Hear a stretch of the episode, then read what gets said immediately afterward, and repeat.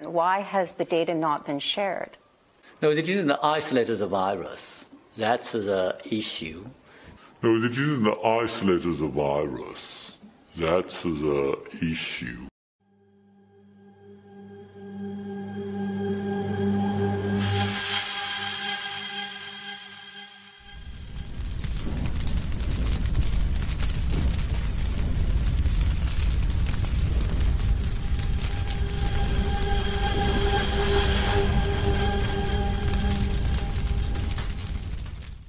Welcome to The Last American Vagabond. I'm very excited to be joined yet again today by Doctor Andrew Kaufman to discuss a s- incredibly contentious topic, which in and of itself describes demonstrates how ridiculous the world is today, that we can't have these kind of conversations without it being, you know, contentious and wrong and dangerous.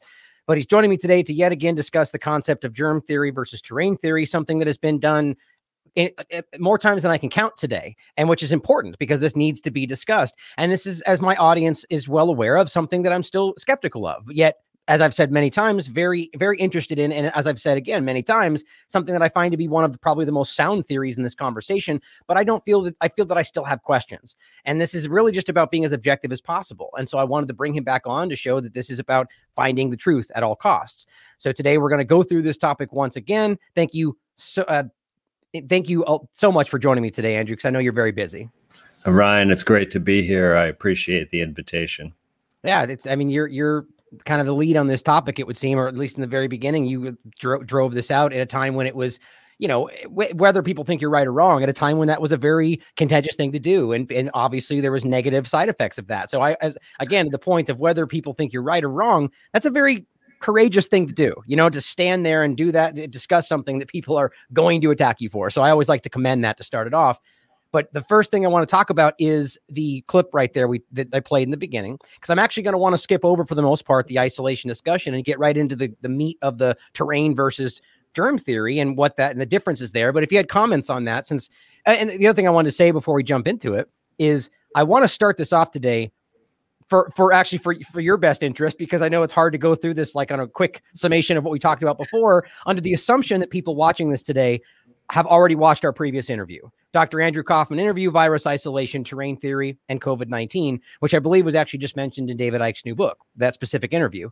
Um, so we'll assume that people have seen those previous discussions. So to start off, if you had comments on the idea of the Chinese C D C in isolation and rather just that overall discussion, and then we can jump into the terrain germ theory discussion.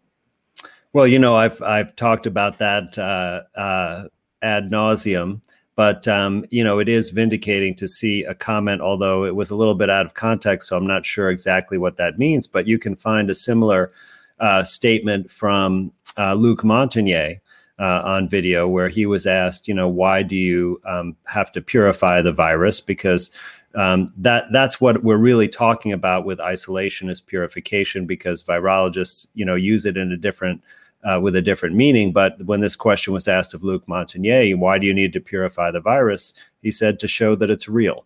And that's really what we're talking about uh, with all those experiments. So I would encourage you to go back and, uh, of course, watch that video, but also look at the statement on virus isolation on my website, which uh, was a collaboration with me, Tom Cowan, and Sally Fallon, where we really explain the whole isolation issue and what the significance is. So you can check that out for yourself. Absolutely. And and I will again point to our previous interview where I thought you did a great job e- explaining that exact topic as well, because that was one I was really focused on at the time as well. And I think I've it's pretty easy to point out that I, at the very least, the, the clearest way to put it is that I, I have not seen evidence that it has been isolated. And I think that's an o- very obvious statement that can be verified. And I've also pointed out that that then could mean that there's other possibilities. I, that's just being as objective as possible, but I think it's very obvious it hasn't been. Now, that being stated, that opens up the conversation for a lot of questions, right? If that's the case, why, and so on. So this is where this broadens into the idea here. So if you could start off, uh, again, assuming people saw the previous interview, with giving a brief explanation of this concept of germ theory versus terrain theory, and and really the concept of whether viruses exist. And I know that's an impossible thing to surmise in a short period of time, but doing your best to start us off. And then I have lots of questions to get into. Yeah, sure. Well, I mean, you know, in a nutshell, germ theory is the theory, um, you know, not it's not a law or a fact, but it's the theory that there are microscopic germs, you know, like uh, bacteria or fungi or even viruses that uh, essentially uh, invade our body and grow inside of our body, thereby making us sick. And there's very little we can do about this. And uh, we can transfer these, you know, germs from person to person. Um, and essentially that is the germ theory in a nutshell. And then there's the terrain theory, which is actually quite familiar to everyone already because people are taking supplements of bacteria to make them healthier. And that's uh, exactly what you're doing is changing the terrain of your body to try and um, clean it up and make it free of illness. And the common analogy that people point to, which is a good one, is if you have a goldfish in a bowl who is ill, the germ theory approach would be to vaccinate it or treat it with antibiotics. And the terrain theory treatment would be to simply change the water and put clean water back in the tank. Right. And it's funny that I just happened to have this up because I was watching her video that she actually just played that showed the same meme. So it's, and it's a great analogy to think about. Right. And this is this is the the primary part of this that really resonates with me is that it's about It's it's not, and this is the idea of like holistic versus kind of the alley the, the type of medicine we use today, where it's about your keeping your body healthy and allowing your body to do do the work itself, as opposed to putting things in, you know, inside your body to fight something, you know, the idea of something that we're assuming based on what we're told is there. And I think what's interesting to start off is the idea of germs and bacteria, right? Or just let's say bacteria, because we, the germ is a broader term. So clearly, you can you would say bacteria exists, right, as opposed to a virus. So could you yes. give us the, could you give us the difference between those two things? Yeah, absolutely. So bacteria are, you know, a type of single-celled organism that is capable of carrying out all the functions of life, like metabolism and reproduction and m- movement, motility, all those things. And they are, you know, in the micrometer size, so you can see them under a light microscope, although they're quite small. Under a light microscope, you can uh, grow them in a pure culture where you separate out a particular species of bacteria um, and grow it. And that is not how bacteria grows in nature, but you can still do this in the laboratory readily and do all kinds of experiments um, to study it. So uh, bacteria are ubiquitous in nature. Um, they're all over our body. Um, in fact, the cells of microorganisms in our bodies outnumber our human cells by about ten to one, depending on which estimate um, you look at. So these are real things and they're everywhere and they have a very important role in nature. And that, and that's one of the things I think is, is often misunderstood or just not really explained well in school, like so many other things, that there's a lot of good and bad bacteria, right? I mean, there that that's the whole part, the way the body works. Well, so I I would contend that there are good and bad humans, but not good and bad bacteria. Okay. Okay. Um, I, and I know you're, then that gets into the concept of the body being healthy, being the catalyst or, or rather sick being the catalyst for why negative things happen, not necessarily the outside microbe or, or if for lack of a better term, or using the incorrect term. Is that correct? Yeah, no, no, that's a, that's a good word. And because, you know, the use of the word germ is actually a little problematic in this context because the root of the word germ really means new growth or new life. Like we germinate seeds, right, when right. we start them growing. And so talking about it as an agent of disease is sort of the inverse of that meaning. So mm-hmm. microbe or microorganism is probably a better word uh, to use, absolutely. But if we look at the role of bacteria and other microorganisms in nature, they are what's called saprophytes. So what this means is that when there's any um, dying or diseased organic matter, like from an organism. And this could be fallen leaves off the trees, right? It could be um, a dead animal, whatever, whatever dead or dying flesh, um, plant or animal, the bacteria and fungi, they break it down into its, you know, constituent elements. It's sort of like nature's recyclers. Mm-hmm. And we can, you know, see this process happening in the forest very readily, or if you have a compost pile, Um, you know, you can observe this. And the, the truth is that these microorganisms serve the same role in our bodies, so that when part of our body becomes diseased or uh, there are cells that are dying or, or dead, then our body actually calls upon the bacteria. It recruits them from within to go to that site of the body to serve that cleanup, recycling, saprophytic function. And while they're there, um, they are gobbling up, you know, damaged and dead debris and cells, and they make waste products that uh, cause inflammation. And that inflammation actually helps us clear the debris and all of the, the damaged tissue and whatever toxins may be there, but it causes us discomfort. And that's what we understand as illness. But but actually, according to terrain theory, that is the um, rehabilitation or recovery phase of the illness that we experience symptoms. And, and if we allow it to go to completion and use things to support that function, then we actually will be then fully healed and we won't have to express that illness again. So this is actually something I had was going to ask later in the show, but this is a good time for it. So what? So hypothetically speaking, you're in this position where something is infected, and uh, and the argument is being that you should take a vaccine or or something like that. And you're in the let's just make it simple and say you have something, let's say, on your arm with a cut that gets infected. What would be the appropriate action in, in your mindset to take? As you know, so the, the current mindset is to treat that problem on your arm. Are you are you saying that the idea would be to treat internally at that moment? Well, no, it's a more of a matter of how you treat the arm.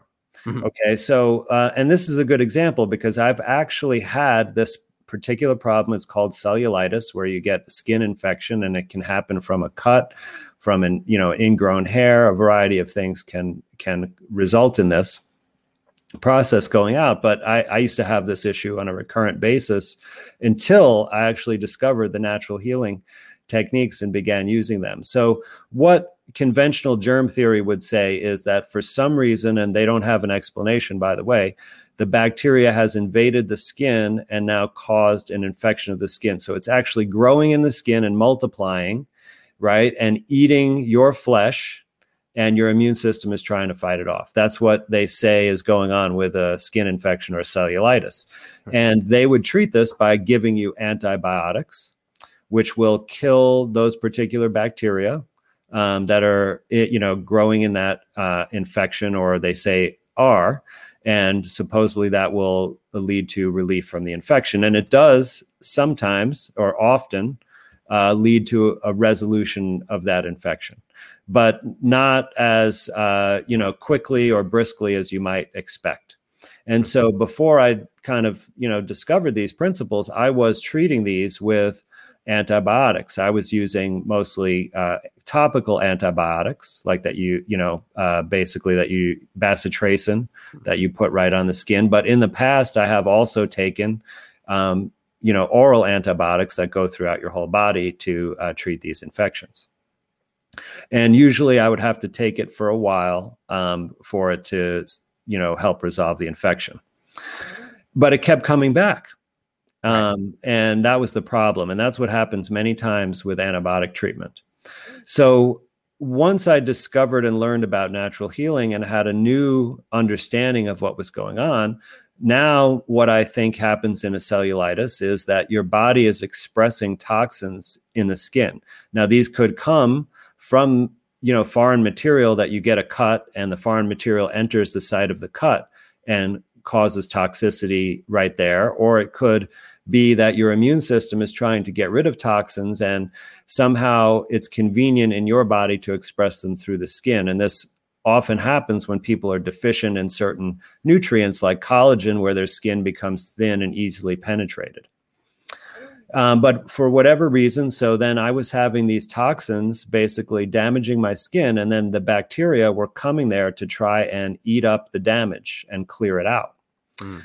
And so in the natural healing terrain theory approach, um, you would basically support eliminating that toxin from the site. So I would generally talk about two things. One is to just increase your general removal of toxins from your body. And that could be done by something like enemas uh, or laxatives.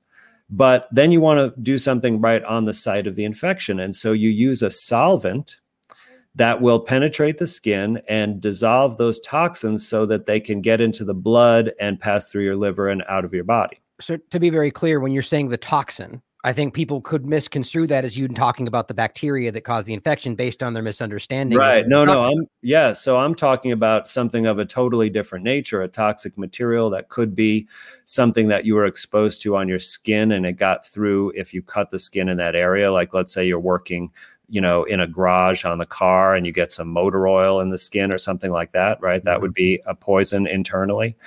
Or it could be from things that you ate or were exposed to, even through vaccines or other, uh, you know, exposures that your body is trying to manage and store safely, but it then sees an opportunity to purge it out of your body, like if you get a cut on your skin. So your immune system brings it to that site to try to get rid of it, and it kind of gets stuck there um, right. temporarily, right, until maybe it forms pus and then drains out.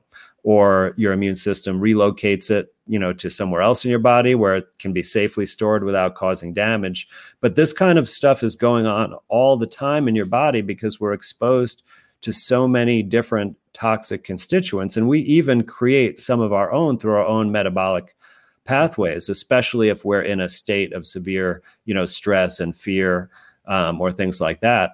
But we we get them from, you know, every angle, the air we breathe, everything we put on our skin, even our Actually. clothing, our food, yeah. you know, so it, it's sort of ubiquitous. And so if your your immune system's trying to get them out through your skin, and that's where they cause the irritation and the damage to your cells. And so by using a solvent, then you're going to be able to essentially dissolve whatever this poison is that's in that skin area into the blood, where your immune system can either store it somewhere else safely, or if you're doing the enemas, it will just dump it out into your stool and, and it'll go in the toilet. And so the first time I tried this, because, you know, like I said, I, for years, I had been having these recurrent infections. I didn't really know the cause. Um, but so I, I went through and did a detox, and I experienced one of these infections again. And I used turpentine as the solvent. And I just put one or two drops right on the skin, uh, like three times a day. And in twenty-four hours, it was almost completely resolved. And I'd never experienced that quick of relief uh, previously from any other. And I, like I said, I took both oral antibiotics and used topical antibiotics. Hmm. And since that time, I have had zero recurrences of those skin infections. They completely went away. And that's very, very telling. I mean, that, that in and of itself says everything, but so to go back real quickly to the toxic part of it. So what you're talking about is treating it from two sides, one being internally that your body just has toxins in general, and then specifically on the site of something that could have been on there.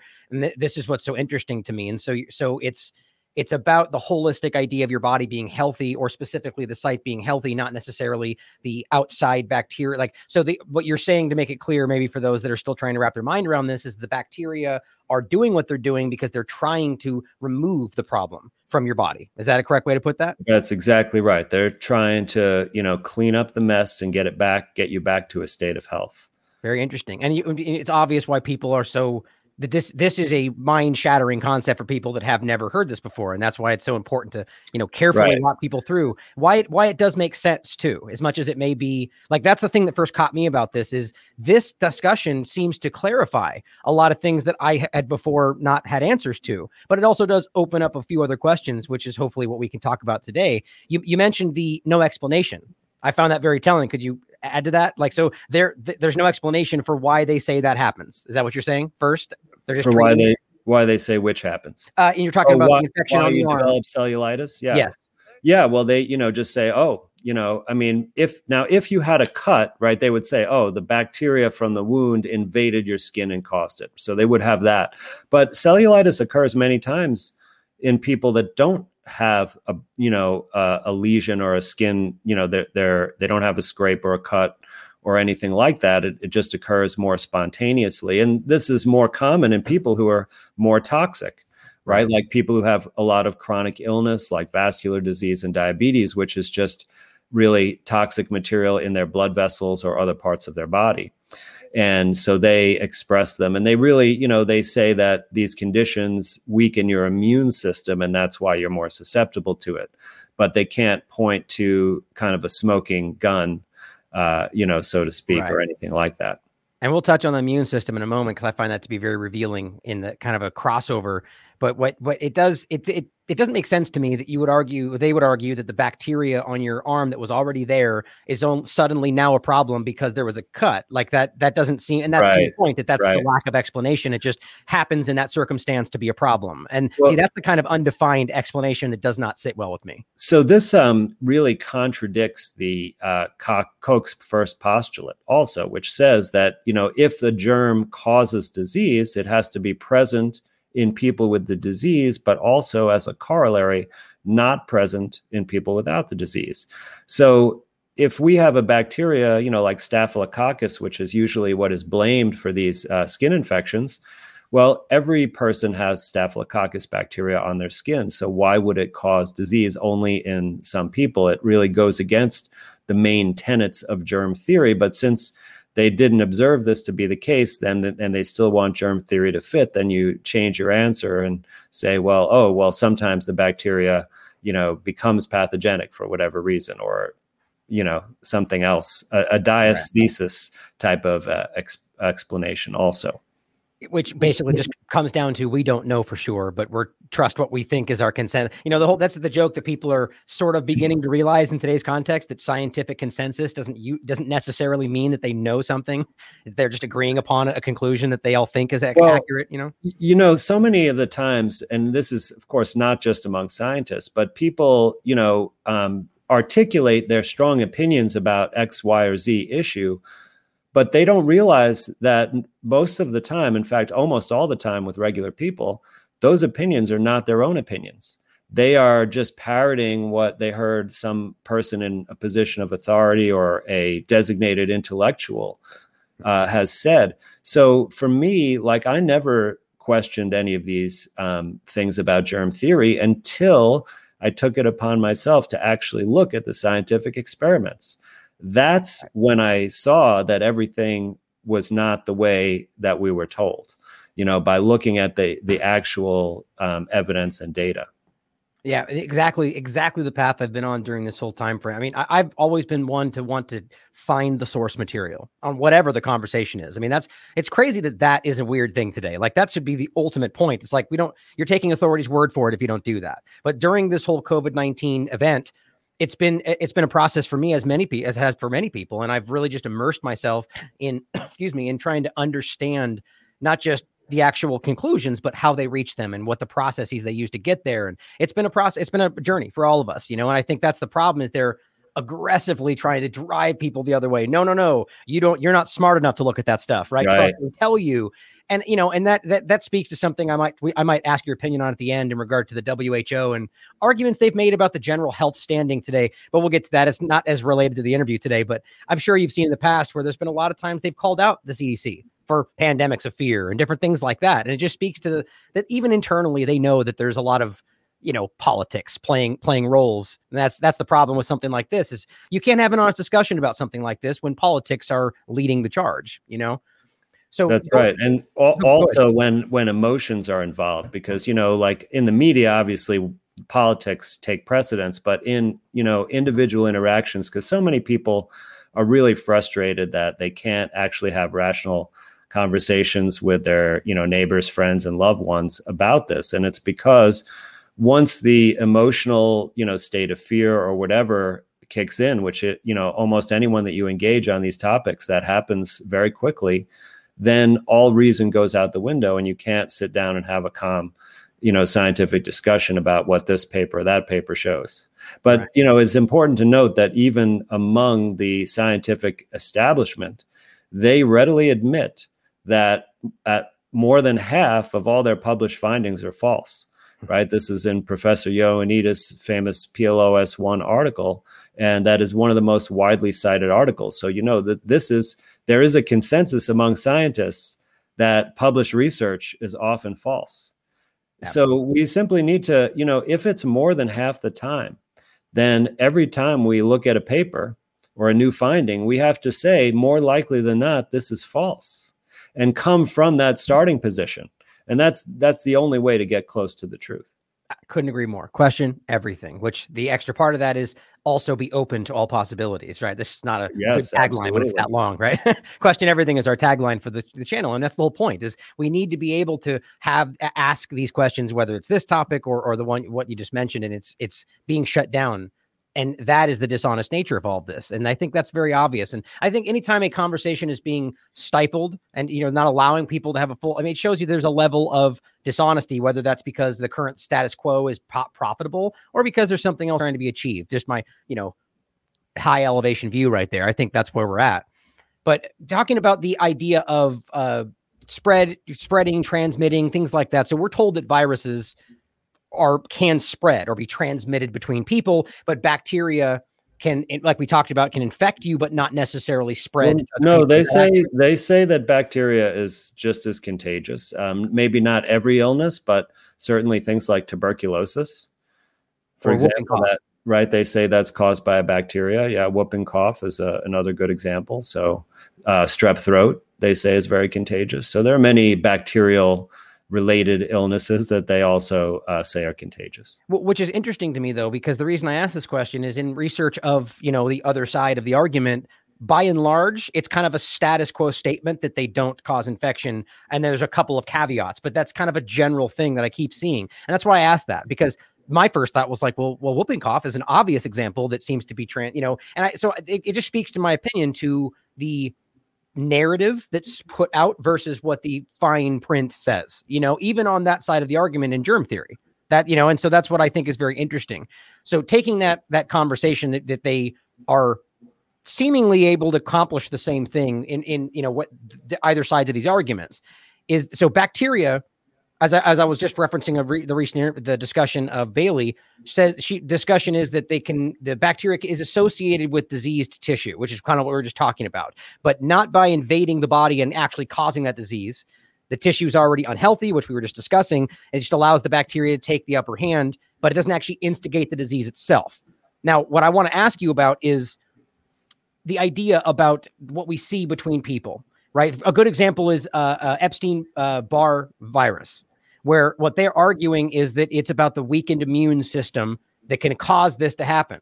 And I want to show you something. Uh, oops, that's the wrong page I have up real quick. This one here, which I'm sure you're probably familiar with all this stuff. This is a discussion on Epstein-Barr virus from two thousand twenty-one. And it says that over ninety percent, in fact, ninety-five percent of adults in the world are infected with this so-called virus. That's what, that's what they're saying. And yet their, but their argument is, and this is from the C D C website itself, that the virus becomes latent in your body. And the argument is because of, you know, antibodies and different things. That's the other part of the discussion. But then it goes on to say, but people with weakened immune systems are more likely to develop symptoms of this. So for me, that doesn't make any sense. Like, first of all, if we're talking about antibodies, why would the immune system be weakening, have an effect on that in regard to the germ theory? But my mo- larger point, and I want your thoughts on this, is this seems to be exactly what terrain theory is saying, that the idea is that you're, Well, that you it doesn't affect you. It seems around ninety-five percent of people all the time, and they're fine. But when their immune system gets weakened, then suddenly there's a problem. So, you have any thoughts on that? I think that's a very telling crossover there. Yeah, well, it's really um, you know convenient to say that you know this thing really exists and it only becomes active in certain circumstances. So then we can explain why um, you know almost no one's affected by it. But if we want to you know, really look at uh, what's going on in these issues, you know, a weakened, there, there aren't um, things that just specifically weaken your immune system only, you know, other than a few pharmaceuticals that are really targeted on that, right, that are used in certain, uh, what they call autoimmune diseases. But really what we're talking about when someone has a weakened immune system is they're, they have a weakened body, they're in poor health, and it's, and it's usually pretty darn severe. Like, one of the most common situations where people would be quote unquote immunosuppressed is after receiving cytotoxic chemotherapy. Now, the chemotherapy drugs are not specific for the immune system at all. They are toxic to every part of your body. And of course, when you have da- damaged and dying cells all over v- your body, your body is going to call in microorganisms to try and eat that up, and you're going to find those. But when we're talking about, you know, an Epstein-Barr virus, once again, we have something that has never been proven to exist. The way that they detect, you know, that ninety percent of people have this is by an antibody test. And, you know, that is, there's all sorts of problems with antibody tests, but they certainly don't test directly for the thing you're looking for because they only bind with chemicals. They don't bind with organisms. And of course, you'll find that that test wasn't validated, just like the P C R test and the antibody test for COVID were not validated. So it essentially is a meaningless uh, test. So you you really, what, what you find is if you look at the, you know, I mean, Sam Bailey did a great job with this on the, her chickenpox um, uh, video because, and, you know, she described the same thing that that I have found all the time is that you see all these papers and the first line of the paper is, you know, this disease is caused by this virus, right? It's very contagious. That's what it said in the chickenpox. And then you can't ever find a reference where they actually did an experiment to prove that uh, because none of them have been done because none of them exist. I think you're muted, Ryan. Thank you for that. Outside of your conclusion that that they don't exist, what's their argument? Like, so what is their stated argument, or is there even an argument for why they never prove that or why we can't find that evidence? Well, they're trying to make a case that Epstein-Barr causes some illness. And they're saying, well, we only see it, you know, in people who are immunocompromised. And so we're trying to still keep this virus involved. But without realizing that it's actually whatever is causing their, you know, them to be immunocompromised is actually the cause of their illness. It has nothing to do with this, uh, you know, virus being around. That's interesting. So on just on a quick note, what is their argument for what, why, what causes immunocompromised situations in people? Is it just a wide range of things that aren't really defined? Well, no, no, they're, I mean, they're well defined, and it would be, you know, there's certain hereditary, uh, hereditary conditions like uh, severe combined immunodeficiency or SCID. Um, there, uh, there's also agammaglobulinemia and other, you know, kind of uh, childhood uh, type immunosuppressive diseases. Then chemotherapy and toxic pharmaceuticals mm-hmm. is another huge cause, and they're used for a, a variety of different conditions. Um, even like autoimmune diseases, right? They use a lot of immunosuppressive and cytotoxic drugs, even old school ones like methotrexate and cyclophosphamide, as well as these new antibodies and specific inhibitors or promoters of inflammatory pathways and such. Hmm. So really, most of the causes of immune deficiency are caused by medicine itself. And then, then you have, you know, the Uh, the H I V AIDS story, which is, it was caused by different things in different places, but essentially it was, uh, you know, in the United States, mostly lifestyle related to uh, drugs of abuse, things like uh, amyl nitrate poppers, um, people taking prophylactic antibiotics and putting their bodies through just crazy cycles of trauma. Mm-hmm. Um, you know, it was due to um, uh, um, inhalation of Uh, particulates in the miners in South Africa. And, uh, so, you know, so essentially different toxic substances are what damage the immune system and the body in general. Hmm. Very interesting. It just, it, it just seems like a never ending cycle of, this is what I always point out about the drugs that then cause things that are treated by more drugs and on and on and on, which is obviously a fantastic profit model if somebody made it that way. But my, my next point would be about bacteria and in regard to the crossover I see around the concept of how bacteria is kind of like omnipresent. It's just in the world. It's on your body. It's in your, you know, everything. And the argument is that so viruses are able to be transmitted and spread, and that bacteria is just kind of there. But my, is it not the same? So for instance, back to that same point, let's say you're in a household and everybody in that household comes down with the same strep throat or sore throat symptoms. Is that, could you explain that by arguing that the same, that they're all living in the same situation, so they all have like similarly, you know, problematic immune systems, and that the bacteria itself is just there, that they're all being int- introduced to, so it's almost as if you're sharing bacteria? Or is there another explanation for why that so makes the, the yeah the, there's definitely, so you know, there's a lot to unpack here. So one one thing is, and you're you're kind of uh, you're correct in this aspect, that according to germ theory, right, if we could pass these germs, uh, sorry, if the germs are the cause of disease and we live in the same household, everyone should get sick because everyone is getting the germs. But that's not what happens in reality in strep throat. What happens is there's something that causes damage to the throat, right? And most com- uh, one of the most common things actually is eating pasteurized uh, dairy. Uh, that seems to be causing with this. There's something in the milk that damages the tissue on the way down. And once the the damage is done, then your body puts out a signal to recruit the strep bacteria to that site to essentially clean up the damage. So it comes, the bacteria come from your own body. Now, people do tend to experience this in, in clusters, right? And that gives the impression of contagion. But so here's a very, you know, important thing to realize is that when, when we observe something that happens like a pattern of illness in nature, or pe- that we notice people are dying, right? That is what's called epidemiological analysis, or the science of epidemiology, which is descriptive. So all we could say is, oh, well, these, you know, people got sick at the same time. They were in the same place. Maybe it's related to the place. Let's do further research and look, because from observing the pattern of illness, you can't tell A, anything about the cause, and you can't tell what is responsible for any apparent transmission. You have to do further investigation to look at that. And they've done studies, um, several studies in the early part of the twentieth century, starting during the Spanish flu, where they tried to take secretions from someone who is sick, even with a very serious life-threatening illness like the Spanish flu, and put them in healthy people and then see, do the healthy people get sick with the same illness?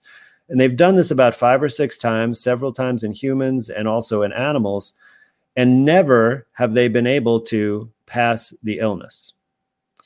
So in other words, they've essentially disproved that contagion occurs through some kind of agent in bodily secretions. I, I was okay. actually going to ask you about that specific that specific point. And I think since you brought it up, I'm very interested in that in general. And so first of all, my question would be how, in, in their context of germ theory, and if, if that taking that at face value, how easy would it be for that to have taken place? So you take somebody based on what they tell you the truth is, and you try to infect them fifty percent of the time, like just an estimate. What do you think is the, well, no, rate? I mean, they pretty much, uh, you know, according to germ theory, these germs are hungry for flesh. So, uh, you know, if you pass them, there's no reason it shouldn't happen every single time or close to every single time. And th- and in this case, you're saying, and this is very easy. I, I actually will try to, if you have it, send it to me. I'll try and find that to include in the show notes, that this was done. And a lot of, this is a lot of discussion a lot of people have had, that they were unable to infect people by actively trying. And this was during the Kansas flu situation, Spanish flu. That's where it actually started. Yes. Yeah, absolutely. No, I know this, the Spanish have nothing to do with it. Right. Right. But, uh, but yeah, no, absolutely. And I, I have copies of those papers. I mean, this is not, you know, shoddy science. This was done by the United States Public Health Service. They were the precursor to the C D C and the agency responsible for investigating these public health matters. Mm-hmm. So, you know, they did the right thing. They did a very strong protocol. They tried like heck to transmit this disease, um, because they they did two additional experiments when the first one was unsuccessful, uh, thinking they might have just made a small mistake, but they were, you know, try as they might, they were not able to transfer the disease at all. And neither were they in any of the other studies that were done with similar protocols. Have they tried to explain that? Is there is there any explanation out there for why that wasn't able to be done? Well, you know, people don't want to really talk about that if they have a different position. But no, I've never, you know, I've tried to have uh, an honest conversation with mainstream scientists or physicians about these issues, but they're really unwilling to have such a discussion. So I'd love to, you know, I'd love to confront them with some of this evidence and ask their opinion, or, or if they find out if they even know about it. Right, right, exactly. You know, but, but but why isn't this experiment done every time they discover a new virus? You know, right? Um, exactly. They'll never be successful. Yep, and I think I think it's just about controlling information, especially right now. I mean, we even before all this, it was very contentious, but now it's just there. You are literally not allowed to talk about verifiably true things because it creates vaccine hesitancy and so on. And you know, we've seen that happen today. So, but th- this is this is the part of it that I find to be so interesting to me, because I've had I've had uh, people close to me in my life where, like a neighbor, let's say, where every single time, like, you know, they all got the flu at the same time and so on, you know, that kind of an argument. So this really gave me an interesting explanation there. I like the idea of, so, you know, environmental similar circumstances, like you said, the milk. And so they're living in the same area. And so they all cause the same harm essentially. And then the bacteria that's omnipresent is a good way to put it. Just it jumps to action and causes the same problem, which is really them trying to heal the problem you caused for yourself. Is that a fair way to put that? Yeah, yeah, that's right. And remember, the, the bacteria is already inside your body. It doesn't even, you know, because the streptococcus that is in strep throat, that already grows on your throat. It's already right there. Like if you did, if we did, um, you know, throat cultures of uh, one hundred healthy people, most of them would be positive for strep. Hmm.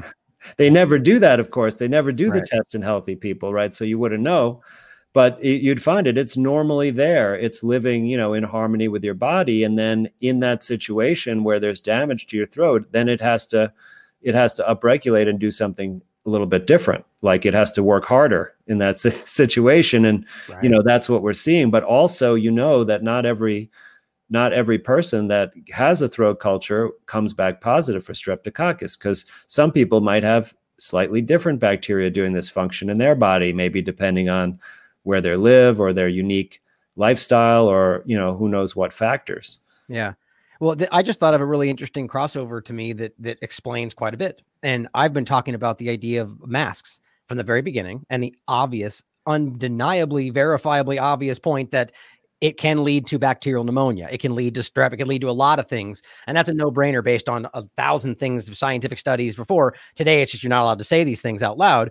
But what's interesting to me is that does seem to perfectly explain what we're dealing with here, that you're wearing something over your mouth that dries out your throat, that causes your body to work harder. It lowers your immune system. I mean, all these things we're talking about. And strep is one of the most common bacterial aspects of well, your mouth, at least in, in people, and it gets pulled into your lungs and so on. So you have any thoughts on that? Well, there's there's a much simpler way to think about the uh, damage that you get from a mask, because anytime something is coming out of your body, it means your body is trying to get rid of it, right? And so think about, like, you must have uh, changed the air filter in your heating system or in your car and saw how much dirt and crap there is on it, right?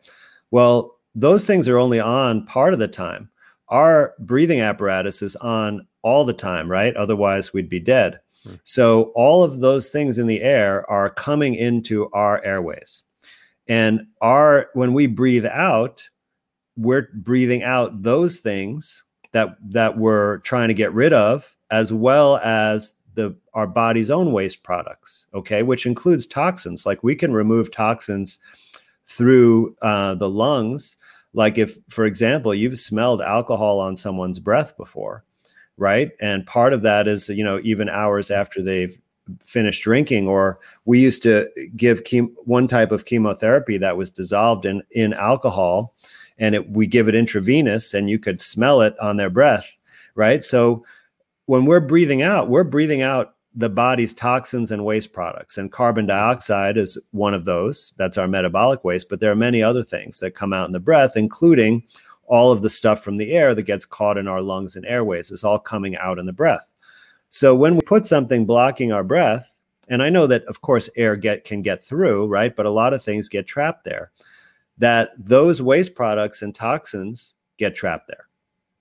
Right. And that is food for microorganisms to grow on. So microorganisms from the air or that come out in our breath actually grow right on that, that uh, face diaper, mm-hmm. right? And th- there have been studies that looked at and identified some kind of bacteria that are associated with scary infections like meningitis and tuberculosis, by the way. So if we keep rebreathing in those toxins and poisons that our body is trying to get rid of, it may overwhelm the system and result in an infection. And I've, you know, had people actually come to me as, as a con, uh, consultant for this issue several times. And one person did want, they were required to wear it for work, and they went along with it. And after only a few days, they developed pneumonia. Hmm.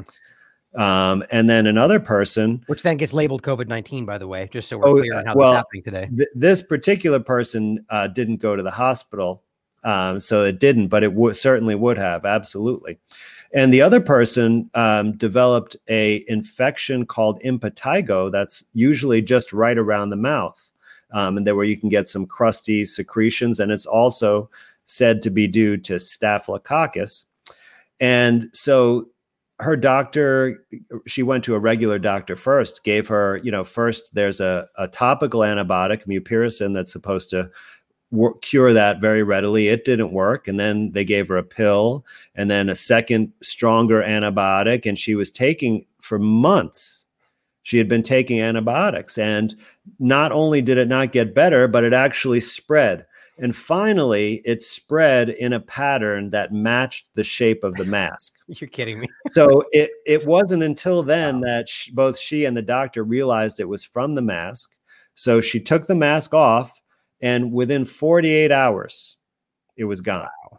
I would love to see that information. That That is so incredible to me, because it, what bothers me more than anything in that story is that they didn't even think about it until That's that right. point. And it's there's so many obvious realities. Like, you just remove the concept of COVID nineteen and the mask and what it represents. And before this, any concept of blocking your breathing passage or any, these were common understood things that weren't healthy for you. Actually, in a, in a, uh, I don't know if you know, but I was a chef before I started doing this. And one of the common things that you should teach people in any context of like food is there's four things that lead to very dangerous situations. That's moisture, heat, time, and temperature, right? Oh, or yeah, I guess, yeah, wait, sure. I think I'm crossing over time and temperature and heat. Either way, there's one I may be missing. But the point is that that those things lead to guaranteed dangerous situations. And so you have this thing over your mouth. It's moisture and heat and time. And it just sits there. And it's, it's it blows me away that we're pretending that that's not dangerous. You know, even if you want to pretend it has an effect on the transmission. Anyway, I can go off on that forever. That That's a hill that I've been dying on for a year. A year yes, and yeah, yeah. No, there's, there's nothing at all that makes sense about this mask from a health or medical uh, perspective. It's all for a completely other purpose that, you know, we, we can definitely talk about if you like, but it may be outside of the, our normal purview. Yeah. Yeah. Well, maybe we can reconnect, or maybe we can talk about it right now or afterward, whatever you feel like. I'm always interested in your thoughts, but the, the mask thing seems to really kind of connect with the larger topic here, that you're in, in essence, you're, you are hurting your body with this thing, which then creates, I mean, even the studies they have themselves in the context of viruses says that it reduce that they, these things can lower your immune system. The only random controlled trial done on, mo- on cloth masks very clearly finds that these con the, the things we just described can very seriously lower your immune system. So it's just all in the same, it seems.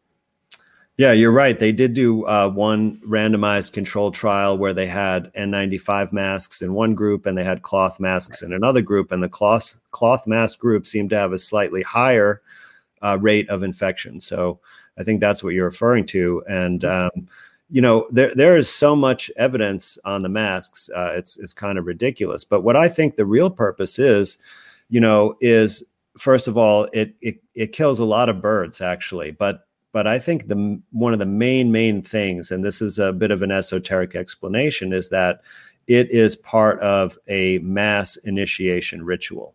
Hmm. That you, in other words, lose your prior identity in the old normal, right? And then you de-identify yourself through this mask for a period of time. And then when you emerge, you'll be initiated into the, the new world order, essentially. Hmm. It's, I mean, it, it is, I mean, there's a, endless mountain of documentation, research studies that talk about how all these things, whether lockdown, mass, I mean, these are all classic concepts of, of torture in essence. I mean, that's not even a, a hyperbole. I mean, that's exactly what they've been used for. So it's not hard to see how these things have at least been considered in that context from a power, a position of power. I, I point to the concept of parasite stress theory. I don't know if you may be familiar with, and these are, these are studies that have been done long before this that uh, they very clearly outline how simply, and they make sure to state this, The, even the threat of a virus doesn't even have to be real, or rather a pathogen they use can will drive people to authoritarianism, or rather to accept authoritarianism and tell on their neighbors and so on. It's impossible for me to think they don't know about this and are at least considering that with where we are right now, based on all the, you know, I mean, they've been exposed for using fear to push these things and, and on and on and on. But well, you're right. It's right out of the communist playbook. And there are many, you know, sources you can look uh, to to learn more about this. But um, sorry, I just lost my train of thought there. No um, so re- refresh my memory on that last point that you were making. Well, I mean, we I was just simply adding to what you said in general. Actually, if I, I think it's better we pull this back into uh, the terrain theory like we were talking about, because I'll keep going down this rabbit hole with you forever on masks. Because it, trust me, everyone knows it's watching right now. If you get me going on the mask topic, it'll take me, I'll talk about it forever. But, you know, like, like I said a moment ago, I would love, we come have you back on every week, Doctor Kaufman, and talk about whatever you find interesting. But so I want to kind of go back to a one point you made there. I actually forgot to bring this up. You mentioned the, the Kansas flu, the Spanish flu concept of trying to infect other people. Uh, Doctor Bailey actually brings up a point about the beginning of the twentieth century and exper- experiments on animals. In fact, keeping them in these like uh, ca- these uh, specifically made cages, they're completely germ free, and they ended up dying, all of them, within a period of time, which seems to completely challenge the idea that the germs were the, that their viruses were the problem, and rather that more so that the bacteria, like you're describing, are what you are actually essential for life, right? So, what are your thoughts on that? Yeah, well, um, you know, I experienced something myself that I think also supports that. Uh, because, you know, earlier in my career, but when I was still full mainstream, uh, you know, physician, um, I remember that there were certain situations that we would encounter where people couldn't swallow food, right, uh, because of their illness. And so we had this, you know, you could give I V nutrition. They called it T P N. And I remember thinking, oh, man, that's such a great thing. Like it should be. They should be do great because we could actually formulate exactly what nutrition they, they need, right? And put it right into their veins. It, they should have great outcomes. But I noticed that all the doctors were really hesitant to put anyone on I V nutrition. And so I began asking around. They're like, oh man, they don't do well on that. You know, it's like, let's try to get their gut working again because, you know, we know that patients do poorly on this. So I'm like, never really understood that until I started um, learning about terrain theory, because what's happening when we bypass the gut is we are no longer feeding that huge reservoir of bacteria in our body. And then they, after time, they're going to start to to perish because mm-hmm. they, they have no nutrition. And then that is the cause of essentially all the poor health outcomes. That's really and, fascinating. It, yeah. It almost sounds like something similar to, so essentially you're, you're creating a secondary source, or I guess more so you're saying it just kills them, but it almost sounds like it's like your body's recognizing it doesn't even need to do this anymore because you're, you're helping it with something else. I've heard that comment with drugs in the past where you take a certain drug long enough, your body that your body uses or creates, it'll stop creating it itself. Is there any connection there? Oh yeah. Well, uh, absolutely. Because it's, it's a, essentially like, a, I mean, there, it's a different mechanism because what you're talking about is a negative uh, feedback mechanism. I'm talking about, you know, we're just basically starving all these bacteria to death by mm-hmm. bypassing the gut with all of our nutrition.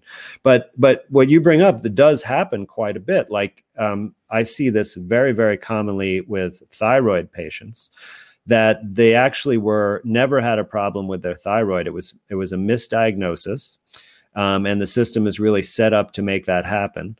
And then they start taking thyroid hormone, which suppresses their thyroid gland making its own hormone. And if they, you know, and and this kind of attenuates over time because they often, the thyroid shuts down so much, they have to then take a higher dose of the replacement hormone. And Um, it can be difficult to kickstart the gland back into action, hmm. but um, people have been successful. Um, sometimes it might even take a whole year to make that happen. Um, so you definitely do get this. And this is why, you know, I think it's not a good idea to be taking any hormones, even if they're bioidentical, because you, one is you're not addressing the root cause, which is why is your body not making enough of a certain hormone in the first place, right? And mm-hmm. and so you'll never be able to fix the problem if you don't know what the root cause is. But then also you, this is suppression of your body's own production of the hormones can change the whole way your body functions. And it's not optimal. I mean, you know, thyroid is a, a really good example because when most people take a replacement thyroid hormone, it's just one thyroid hormone, so-called T four. But there are, are actually five or six different thyroid hormones that are all in balance with each other. And so they give you this one because it's, you know, what they say is the most active, but then you put it out of balance with the other ones because you're not getting the other ones. And so what are the long-term effects of that? Right, right, and that that that is interesting to me because there's a quote that I was t- uh, I wrote down earlier uh, which is the, the Claude Bernard, the microbe is nothing, the terrain is everything, right? And this is, it's about all about the balance of the body. And it, th- this is the reason I keep saying why this resonates with me so much, because this is like my worldview, like with our, my body and just every, you know, this, it makes more sense that it's about equilibrium, you know, and making sure that you're healthy and that you're not overcompensating one place or the other. Now, I have an interesting question for you in regard to, I, I, by the way, I like the, the root cause idea, because I think that is the biggest issue with the current Western medical situation, is that we are not treating, we're treating symptoms. Band-aids well, on bullet holes everywhere. You know, that's most of like their uh, most of their diseases are have no known cause, right? right? They're unexplained. Well, so I have, in regard to right now, what's happening for uh, the lack of, let's say, the lack of of pre-treatment, right? So right now, this big discussion is being had for people that are like a, a personal, somebody in my personal, like inner circle of my family is dealing with something like this right now, where they were told they were sick. And this all, by, by the way, all happened after they went tested and then they got sick, but let, it's another conversation. But they're told they were sick, then they got sick. And that was only after they tested because somebody else was told they were sick. And so then they ended up getting some symptoms. So the hospital says, take Tylenol, go home. So I'm going, okay, I've never in my life seen a situation, especially from their perspective, where they're telling you, you have the biggest pandemic in a century scenario. And they're going, we're not going to do anything until you get more sick. I don't even understand how that's possible. First of all, seeing as how we have a thousand things that we know would work to increase your immune system, to protect you against other things. But we're in a world now where they just wait for you to get sick, you know, severely sick. And then they complain about how the hospitals are overrun because people are, you know, and it's, it's, it's frustrating to me. But my question for you is the ivermectin kind of anaphylactic, or excuse me, a, a prophylactic, I keep doing that, prophylactic treatments beforehand. Now, what are your thoughts on that? And how does that play into the germ theory, terrain theory conversation? And is that just more of a holistic, keeping your body kind of concept as opposed to treating the cut on your arm, you know, analogy? What are your thoughts? Right. Well, you know, I mean, there's a, first of all, the the aspect about people, you know, being sent home from the hospital, that's because, you know, they know deep down that people just have colds, right? I agree with that. And they certainly, and, you know, it's always been that way in the hospital, that you don't really want to deal with anyone at the hospital unless they're really sick, like they're about to die, right? But if this really were an illness that killed, you know, a lot of people, they wouldn't wait. They would immediately, you know, do the whatever treatment they could, right? Well, so, real, real so quick, it's very telling. Real quick, I would just argue not so much that I expect them to keep them at the hospital, but just want, give them any, give them something to treat themselves with before it gets bad was my point. You know what I mean? And then also that point that they, if it is that bad, then yeah, they probably would keep them there. But anyways, please continue. Yeah, well, you know, there's no specific treatment. There's no curative treatment that uh, right. is talked about or acknowledged uh, for any virus, really. Acknowledged, right? Or um, in this case, though, there's plenty of things, as you know, that have been discussed and been tre- been researched that are just being actively dismissed, and that's what's so frustrating about it. Right, and you know, part of the reason for that is in order to um, have the emergency use authorization, right? There ha- there can't be any effective alternatives. So if you acknowledge that there might be an effective alternative, then there goes your E U A and there goes your vaccine uh, business. So that that's a really important point. And then the other issue is that they don't want the public to know about parasites. So parasites are are really kind of like bacteria, like we were talking about. They only take up residence when there's major toxicity. And they're they're trying to get rid of that, but many times they can't get rid of it, and they stick around. Um, so when people have a pneumonia, like one that would land you in the hospital, okay, not not a regular cold, but but a pneumonia, most likely there are parasites involved. And I'm not, you know, positive the exact nature of the parasites, and they may vary from person to person. So they don't not necessarily going to be worms. Um, they could be microscopic. But, you know, hydroxychloroquine and ivermectin are both parasite drugs. They kill parasites. And that's why we're seeing, you know, an apparent effectiveness in people with pneumonia, because um, essentially their parasites are involved in this d- disease as terms of causing the symptoms through their toxic waste products, just like I described with mm-hmm. a bacterial infection. Um, but now you're interrupting that process, just like, you know, the same thing happens when you use antibiotics to tr- in a bacterial situation, that because you kill the parasites and now they're not having any more secretion. So the inflammation and the coughing and the uh, you know shortness of breath goes away, but there's still the toxic mess left in the lungs that wasn't fully cleaned up. So most likely those people will have another illness, maybe not the same season, maybe it would be the next year, um, but most likely that would um, take place. So I don't really recommend or advocate for this approach because it's, once again, not getting at the underlying right. um, cause.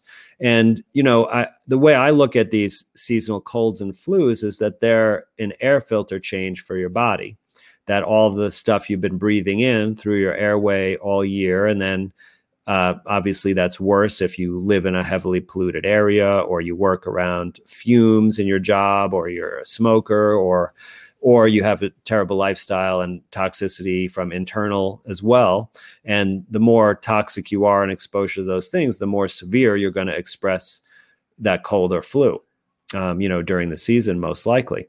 So what um, in the natural healing world, what they would do is, once again, essentially support your body's cleansing. So one thing is make sure that you're well hydrated, because especially if you're coughing and having fevers, you're going to be dehydrated. So you don't want your blood to get too thick because it can't work as well. So you got to drink a lot of fluids. And then you want to do the same thing that I discussed before is, you know, do some general cleansing like enemas. And in fact, um, in the early part of the twentieth century, when people had life-threatening infections, enemas was the main treatment, even in the hospitals, uh, before antibiotics came into existence. And it's very effective. And then you can um, do some local treatment to the airways. And, and that would be, once again, with solvents. Um, so if you um, have mostly nose symptoms and like a post-nasal drip, you can just do neti pots with salt water. If you have a pneumonia and you're more ill and you have any breathing difficulties, then you can do a steam inhalation where you just boil garlic for ten minutes and then add about five drops of turpentine and inhale the steam infusion. Uh, you could do that three times a day. And the, the people who have done that and told me about it have had great success, uh, major improvement within twenty-four hours.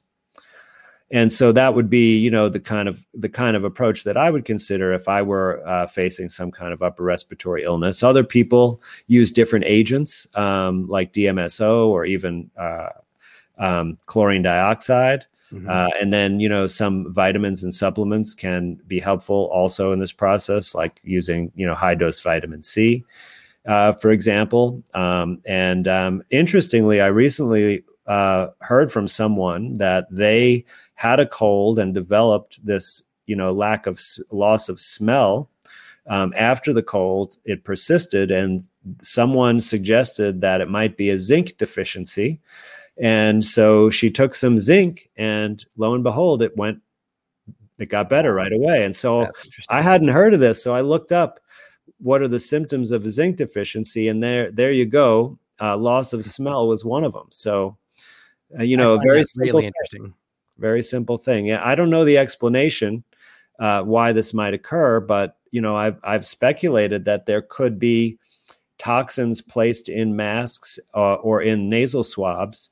And I mean, we know, for example, for a fact that many of these masks had graphene in them, mm-hmm. and some of there were recalls right. because of this in some places, right? So maybe the recalls got some of them, but maybe other ones, you know, still had it. And we've discussed the ethylene oxide treatment, which is which is dried, but they on their own site state that there's residue which builds up in your body, which I've shown on a show that's on the end of the treatments they use for testing.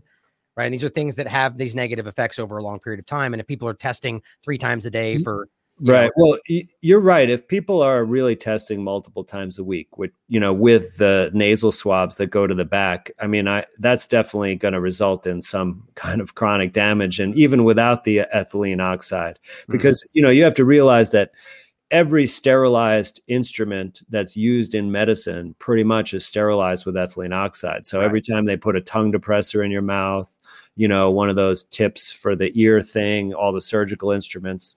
So that by itself, but, but like you said, you know, if you're doing it multiple times a week for right. months and months, then you, you know, it, it's going to be uh, not the greatest si- situation.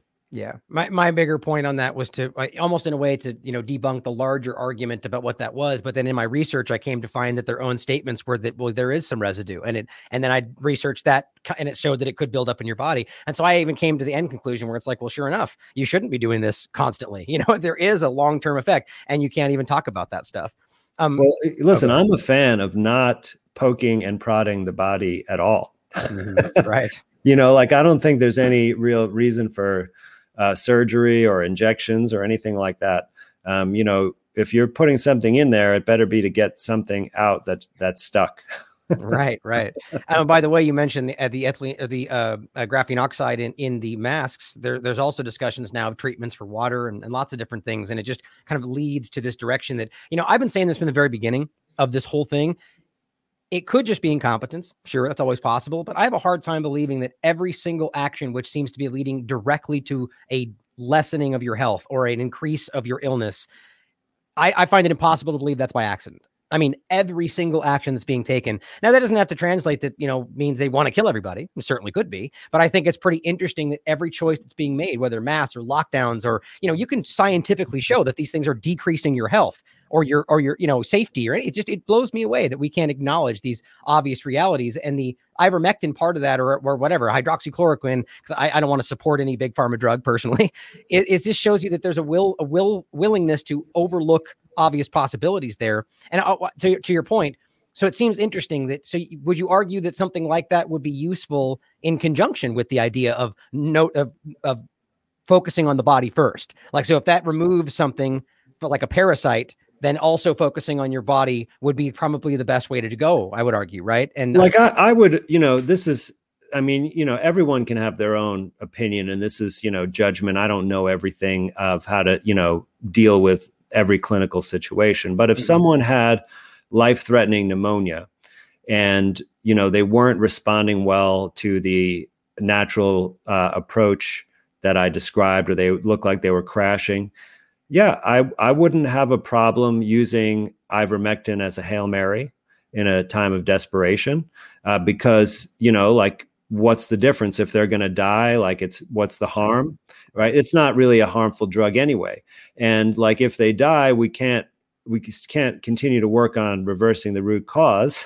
We've got to right, keep right. them alive first, right? So if we give a Hail Mary dose of that and then they come back, and then we can continue to work on the root cause and get them back to health, like that, that is not unreasonable at all. Mm-hmm. But I don't think it really provides much more utility other than that, you know, situation of, of desperation. Interesting. It, it seems that honestly seems to align with my perspective on why these things were pushed early on in, in a political sense. But one of the things I want to ask you uh, before we wrap up here is, is you're talking about parasites. And I find it really interesting about, you know, whether that could end up pointing to some sort of a root cause there. Is it, so I, I've heard mention of uh, uh, protozoans in regards to specifically parasitic kinds like in malaria. Is that kind of what you're talking about? Is that what this discussion is, or is there something more specific? Well, I'm really talking about the full gamut of parasitic organisms, you know, from the single-celled all the way up to, you know, worms. Well, my, I guess my question more specifically would be in regard to how then do those things outside of the ones that can be like directly into your bloodstream, how would they affect you? Would it have to be something that have to go like through a cut or breathed in, or how does well, that work? These, these are already all over your body. You okay. just don't don't know about it because they're also ubiquitous in nature, right? You can't eat any piece of meat or eat or matter of vegetable that doesn't have some kind of parasite in it. And, you know, not all of the parasites that survive on those things may survive in your body, but you know, you, these are all over our bodies, and we, you know, we have ways of managing them. Like even just the acid in your stomach is a, a barrier for them, you know, getting penetrating in. Mm-hmm. But when our terrain is diseased, then they, they end up taking up residence, right? They're opportunistic. Like there are parasites in, in insects and lower organisms that actually are exploitive and really scary. You know, like they can, there's a wasp that can turn this beetle, like it does brain surgery on it and turns it into an automaton and like rides it with its horns and then, you know, uh, hatches its eggs at which eat it from the inside out. Right. So we, w- I'm not talking about that parasite strategy. I'm talking about opportunistic parasites that are attracted to us when we have an excess of toxicity or of sugar in our body.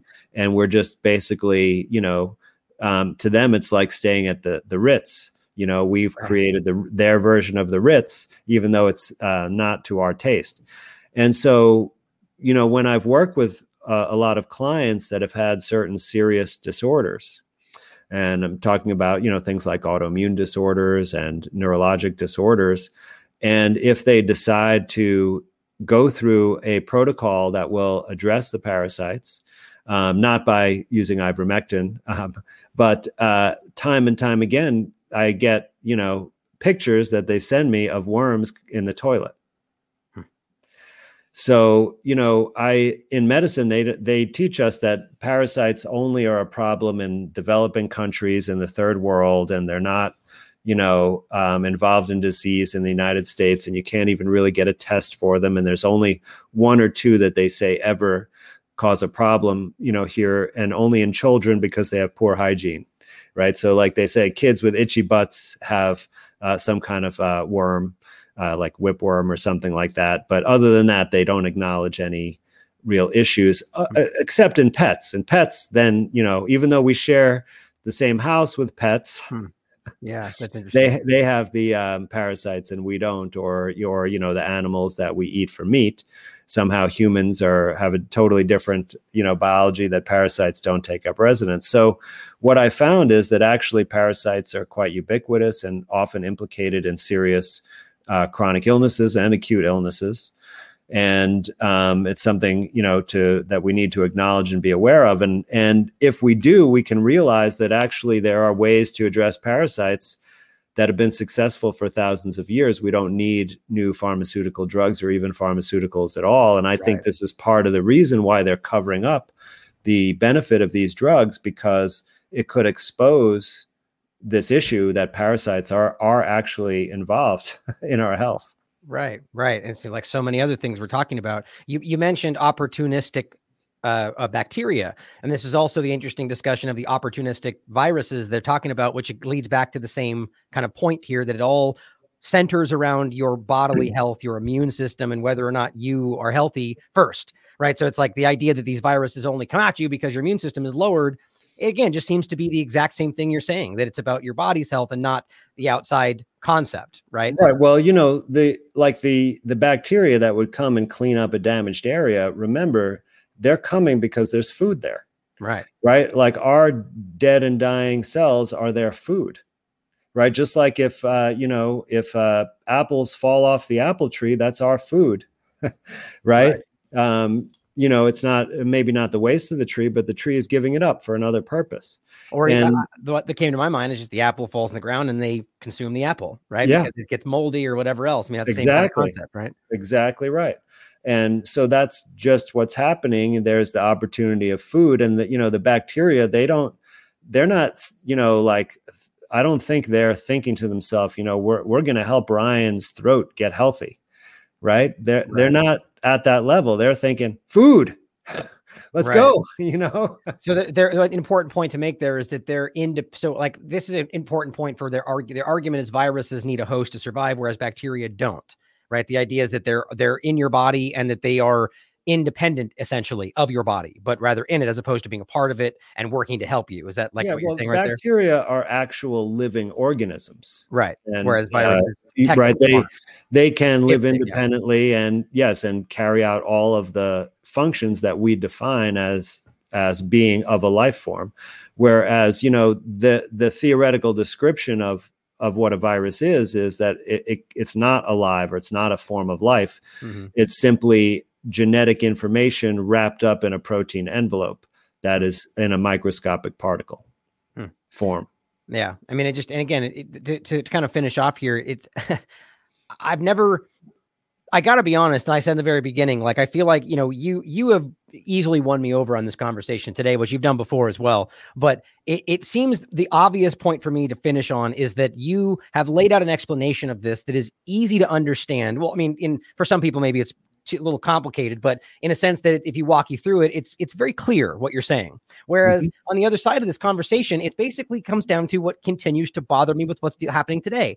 we're authority. This is what science says. Trust us. And it's like, there's, you dig into these points. And as you're saying, it's, well, there's not really defined answers for a lot of things that you have pretty clearly defined answers for on the other side of this argument. And so that tends to win me over, right? I mean, because I, I am getting answers on one part where right. defined by scientific research. And I think that's a huge and, point. And this is the principle of Occam's razor, really, that we're talking about, right? Is that when you have a phenomena that you're trying to explain, that the simplest and most common explanation is the most likely the true explanation, right? And that's what we should be thinking about. Like mm-hmm. there's a great example with these, you know, genetic um, uh, vaccine technology, right? And where they, you've heard a lot of people saying that there's this scary thing, antibody dependent enhancement, or they call it pathogenic priming, mm-hmm. right? And it's where basically if you have been vaccinated, you know, with these things that they call vaccines, and then you're exposed to the virus, well, your immune system is going to react too much to the virus and it'll basically make you sick and die. Okay. Now that is awfully complicated, right? First, you have to have this thing. It makes you immune. Then you get in, confronted with the thing that it made you immune to. And then that causes an overreaction, right? And all this. How about this explanation? Vaccine is poison. You inject poison and then you get sick. That's much simpler, right? Really and and that and that's really the explanation. But they provide these other things to push you in a certain direction. Like they want to keep it alive that you're afraid of viruses, right? So by having that explanation of getting sick from the vaccine, you blame the virus rather than the vaccine, right? So many times when they add these layers of complexity, it's for a particular purpose to lead you in a certain direction. So since you bring that up, because I'm very interested in that topic in general. So what would be the argument then that, so people, so I guess the argument would be that the injection is just not hurting everybody. So some of them get it and some of them had this bad reaction, because I guess the argument would be that there's a lot of people getting this injection. And so why wouldn't that poison be hurting all of them the same? Yeah, well, it's it's difficult to to answer that, actually. Mm-hmm. But there is some, you know, and this is not valid scientific evidence uh, because it's really hard to study this. But there's some evidence that there may not even be the same thing in every vial of these products. Mm-hmm. Mm-hmm. In other words, from some vials may be blanks. Um, you well, know, in, in Japan with the, the, they just proved that there was a magnetic metal material. They think it was metal that they just saw in Japan. Did you see that? No, I haven't seen there, this one yet. Yeah, they were contaminated. Uh, shoot, if I had, I, I don't think we'll have to find it, but I'll include it in the show notes.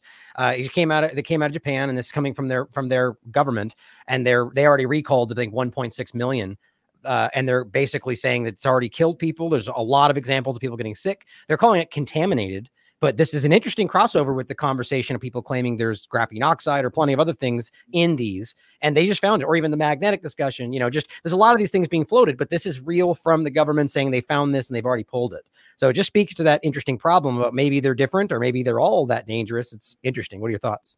Yeah, I mean, it, it's really, really hard to tell because we know that these pharmaceutical companies cannot be trusted to disclose exactly what they're doing. And then interestingly, I learned from uh, Karen Kingston recently that they have suspended the requirement for G M Ps, or good manufacturing procedures, right? Which is uh, something that, you know, I used to work in the biotech industry, and that was part of my job, was writing uh, protocols for G M Ps. And uh, so you could see how if that is gone, that there's all sorts of mistakes and sloppiness that can happen when you're manufacturing something as complex as a pharmaceutical. Maybe so, cutting corners. Yeah. So it could just be that they're like, we need to manufacture a lot of these in a super short time, way faster than normal. And we're going to cut some corners. And, you know, since we have no liability, what's the difference if someone right. gets hurt or doesn't get the full benefit, uh, you know, as a result? And so there could be a lot of that happening. And then there's also just there there are different vulnerabilities to toxins depending on, you know, your health. If you're someone that is uh, very healthy and you're frequently doing things to detox yourself, then if you get exposed to a toxin at a certain level, it may not be enough to make you sick. Whereas another person who already has a toxic burden may get sick from that low dose. But if you keep right. pushing it up, you know, that there will be a point where everyone will be affected. It's not, you know, it's pretty cut or dry depending on the toxicity of the substance. Like, you know, with mercury, you know, if you, if you give enough, you can guarantee that everyone is going to be sick from it. Right. So, so, you know, there could be some just of that variation depending on what, what the dosage is of various toxic materials, you know, in these things. It's, it's really surprising to me that there's actually such heterogeneity in, in the uh, responses.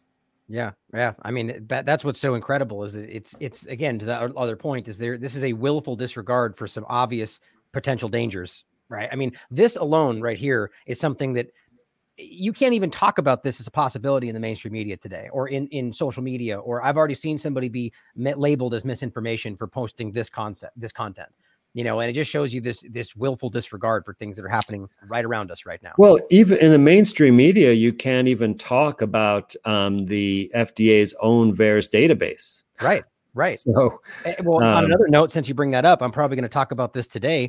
There was, there's a post directly from the C D C on a, a government website that talks about them now estimating that we're looking at potentially one hundred fifty thousand deaths from this injection. That's, that's from the C D C documentation. So this is new stuff coming out. So I'm gonna have to dig through this today. But the point is that this is beginning to leak out all these different directions, but you know, we can, I, I this is getting into the whole COVID nineteen discussion, which I'm sure we could talk about for four hours straight, you know, easily. Right. But to, to kind of wrap us up here, because I, this is, I'm really, thank you again for taking the time to have this conversation with me again, because I know it's, you know, you've been really, you know, dying on this hill, as it were, trying to get this information out there. And, you know, it must be difficult even for someone like myself that has already heard you talk about it. You know, it's just, I'm really trying very, diff- very hard to be as objective as possible, but I got to say, this is, it's pretty damn convincing, at least at the end of the day, when having answers on one side and none on the other. And I think it kind of leaves us with the idea of profit in my mind, where germ theory seems like a clear-cut path for big pharma profit, right? As I've seen listed, one disease, one cause, one cure. That's not how the world works. That's obviously not even how big pharma works, but yet that's what the model we're still trying to drive in. So if you have any thoughts on that to leave us with, thank you for being here. I really enjoyed talking to you today. Yeah, well, uh, and and I as well. And, you know, they uh, there is a quote from someone that says, you know, if germ theory were true, there would be no one left alive to believe it. And so, you know, I, I think it's really difficult to change your view about a foundational issue, you know, an underlying paradigm. Um, and because we all have grown up, you know, from day one being told germ theory is the way that disease works.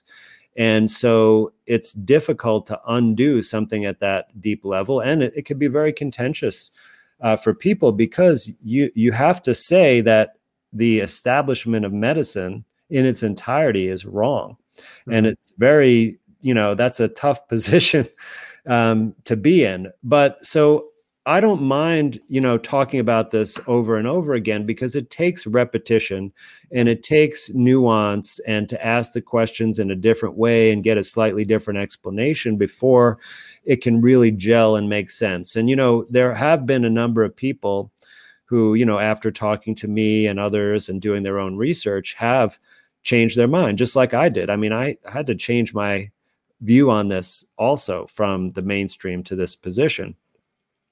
And it takes some time. When you first do this, you still are caught thinking in germ theory ways when you're talking about related subjects, and it's got to like percolate into the deep recesses, you know, of your soul before you can, uh, you know, totally uh, embody this.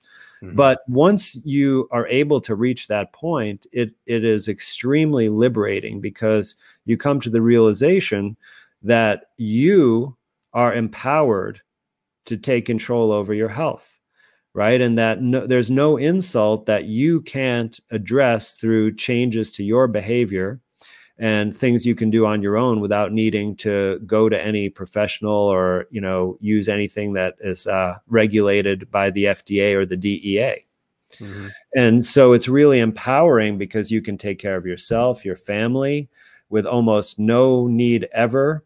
Um, you know, maybe the one exception is serious trauma, like from a car accident, but really every other condition you can learn to manage at home. And you can also, more importantly, um, be proactive so that you don't have any health problems. Right. That's right. And, th- and that's what we really need to be doing now to face this situation. But in the future, like, that is just a much better place to be. You know, the, look at the people who are using the healthcare system. Look at the state of people as they age in our society, that they're just on more and more medications. They, mm-hmm. uh, you know, have no ability to function for themselves. They're just dependent, you know, and more and more dependent like little children. And I don't believe that's the way that it has to be. I think people can maintain their vit- vitality and independence uh, throughout their entire lifespan if they simply um, kind of wake up to the truth about, about health and biology and then take some action.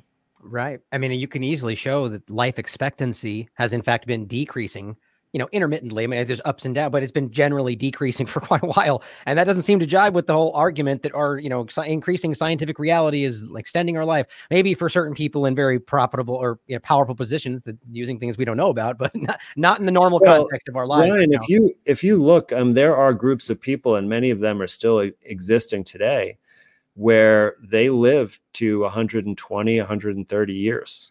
I, you know, it's funny you say that. I actually read something a long time ago about a, a, a um, I, what's the right word for it? It's a, it's in a mountain, but it's in a plateau within the mountain in Japan. And it's this mm-hmm. little, this little community that lives in there, that all of them have like an exponentially longer lifespan, like exactly like you're saying.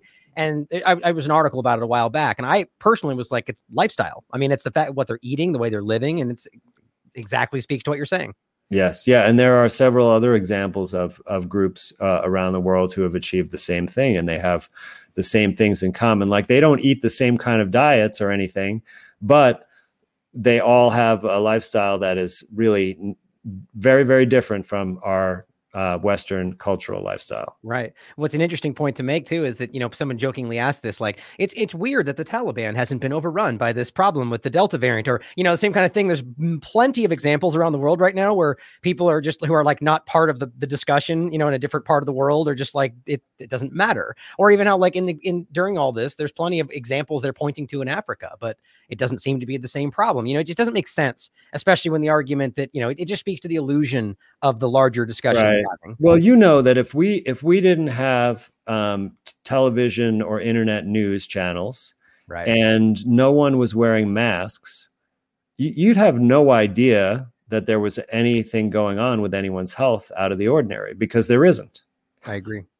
I agree. Yeah, that's the best part about it, is it's it, like the, the, we used to say in the starting, look out your window. Right. I mean, like, do you feel like something bad? If the media is screaming that you're all in danger, but you don't really feel, you know, at least consider the possibility that that may not be the the full truth. And and to, to finish off here, I wanted to ask you your opinion on this. I mentioned this earlier before we got started, sort of unrelated, but sort of tied in with the idea of the illusion of of, you know, pandemics in general. Right. Which speaks to the larger point. And this is a this is a statement that I've shared a lot for uh, over oh, since the beginning of this, and even before, that was put out by the W H O. Uh, on two thousand eleven. Now, this, funny enough, just before I even read the quick parts I'm going to read, after since this pan- since this situation has begun, this has been removed. And now, but it says maintenance break though, right? And it's the only page on the entire website. Actually, a month ago, it said re- we're reorganizing the website, but everything else was normal. I just think it's very telling that since we've been reporting this main page as a way to undermine what they're doing, it's been removed. Now, here's the point. They came out with this bulletin that said health is more than influenza in two thousand eleven. Let me just read you these quick excerpts and get your thoughts on it. It says the repeated pandemic health scares caused by the avian H five N one and the new H one N one human influenza virus are part of a the culture of fear. Now, obviously, these people are of the mindset that viruses are real, but their argument is that it wasn't actually what they were being sold. It was a culture of fear. In both pandemics of fear, The, the W H O says the exaggerated claims of a severe public health threat stemmed primarily from disease advocacy by influenza experts like Anthony Fauci. Health scares induced by influenza experts with vested interest in exaggeration. Disease experts wish to capture public attention and sway resource allocation decisions in favor of the disease of their interest. Finally, it says the key to responsible policy making is not bureaucracy, but accountability and independence from interest groups. Decisions must be based on adaptive responses to emerging problems, not on definitions. So I, if you haven't seen that before, I'd love your thoughts on what you, you know, how interesting that is that we can't even, I mean, that was stated by the W H O, but yeah, right, we are right. in the same exact situation all these years later. Well, my first thought is uh, I wonder if they fired that person who wrote that from the W H O before the COVID I look, pandemic. I look into that. Both of them, in fact, have are, are no longer there. One of and both of which, weirdly, basically have gaps on their Twitter feeds since the pandemic began. That's I, that doesn't have to mean anything, but I noticed that, and I thought that was pretty interesting. Well, that is awfully suspicious. You know, sometimes um, these places do disclosure like this. They tell us the truth in a small, unsuspecting way that, you know, like how many other people found that page on the website. And then when people did find it, they took it down. But this is, um, you know, first of all, we have to realize that this is not the first rodeo with a fake pandemic. This has been going on for decades. And if you look back at the sixty minutes um, coverage related to the swine flu pandemic in the seventies, I think it'll become all clear, because they did the same exact tricks there, except there they they got in trouble. There there actually was accountability, but they, you know, inflated the the danger of the swine flu um, by giving fake information. You know, in that sixty minutes piece, Mike Wallace actually asks the um, the the main person from the C D C, you know, how many cases were there? And it was like there were no cases. Zero. And, uh, you know, it's kind of like now in uh, New Zealand, where they locked the entire country down because of one person has a positive P C R test. But in the case of the swine flu, even though they had, they also had an experimental vaccine and they marched people up to take it. And I remember my parents actually going to the local armory to uh, roll up their sleeves. But then people did get sick, but there were only, I believe, fifty-three suspicious deaths, and they took the the vaccine off the market. They pulled it. So we, you know, there there's that saying that we come across all the time, that those who don't learn history are doomed to repeat it. And despite hearing that, we're we're repeating it all the time, mm-hmm. right? We've been through this, and it's the same exact thing now, except people, you know, we have now officially reported something like twelve or thirteen thousand suspicious deaths, right? That's a thousand times more than in the seventies. And in, and there's not only no discussion about taking it off the market, instead the F D A is trying to give full approval, right? So essentially people are really not thinking at all about anything if they're buying what's going on right now. Yep, yep, well put. I mean, it, it, there's so many reasons to question our authority structure, far far more than just health. And it's incredible to me that it's even more so in a specific point about people that have been challenging the government's stance on foreign policy and how they're lying about this or that war, and then suddenly just completely get snowed by a health policy in the same kind of coercive way.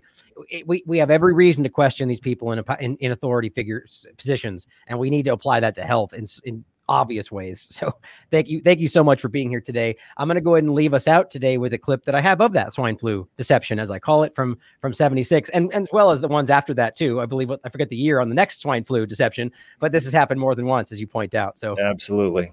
But thank you so much for being here, Doctor Kaufman. And, and we will have to connect again. So thank you. And as yes. always, everybody out there, question everything, come to your own conclusions, stay vigilant. The swine flu scare of nineteen seventy-six, that was the year the U S government told us all that swine flu could turn out to be a killer that could spread across the nation.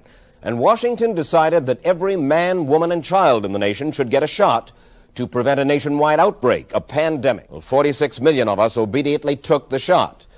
And now four thousand Americans are claiming damages from Uncle Sam amounting to three point five billion dollars because of what happened when they took that shot. By far the greatest number of the claims, two-thirds of them, are for neurological damage or even death, allegedly triggered by the flu shot. We pick up the story back in nineteen seventy-six, when the threat posed by the swine flu virus seemed very real indeed. Where did this so-called deadly variety of flu, where did it first hit back in nineteen seventy-six? It began right here at Fort Dix in New Jersey in January of that year, when a number of recruits began to complain of respiratory ailments, something like the common cold. Doctor David Sensor, then head of the C D C, the Center for Disease Control in Atlanta, is now in private industry. He devised the swine flu program, and he pushed it. You began to give flu shots to the American people in October of seventy-six. October first.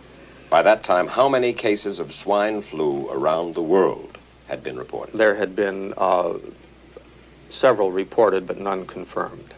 There had been cases in uh, uh, Australia that were reported by the press, uh, by the news media. There were cases in... Uh, None confirmed.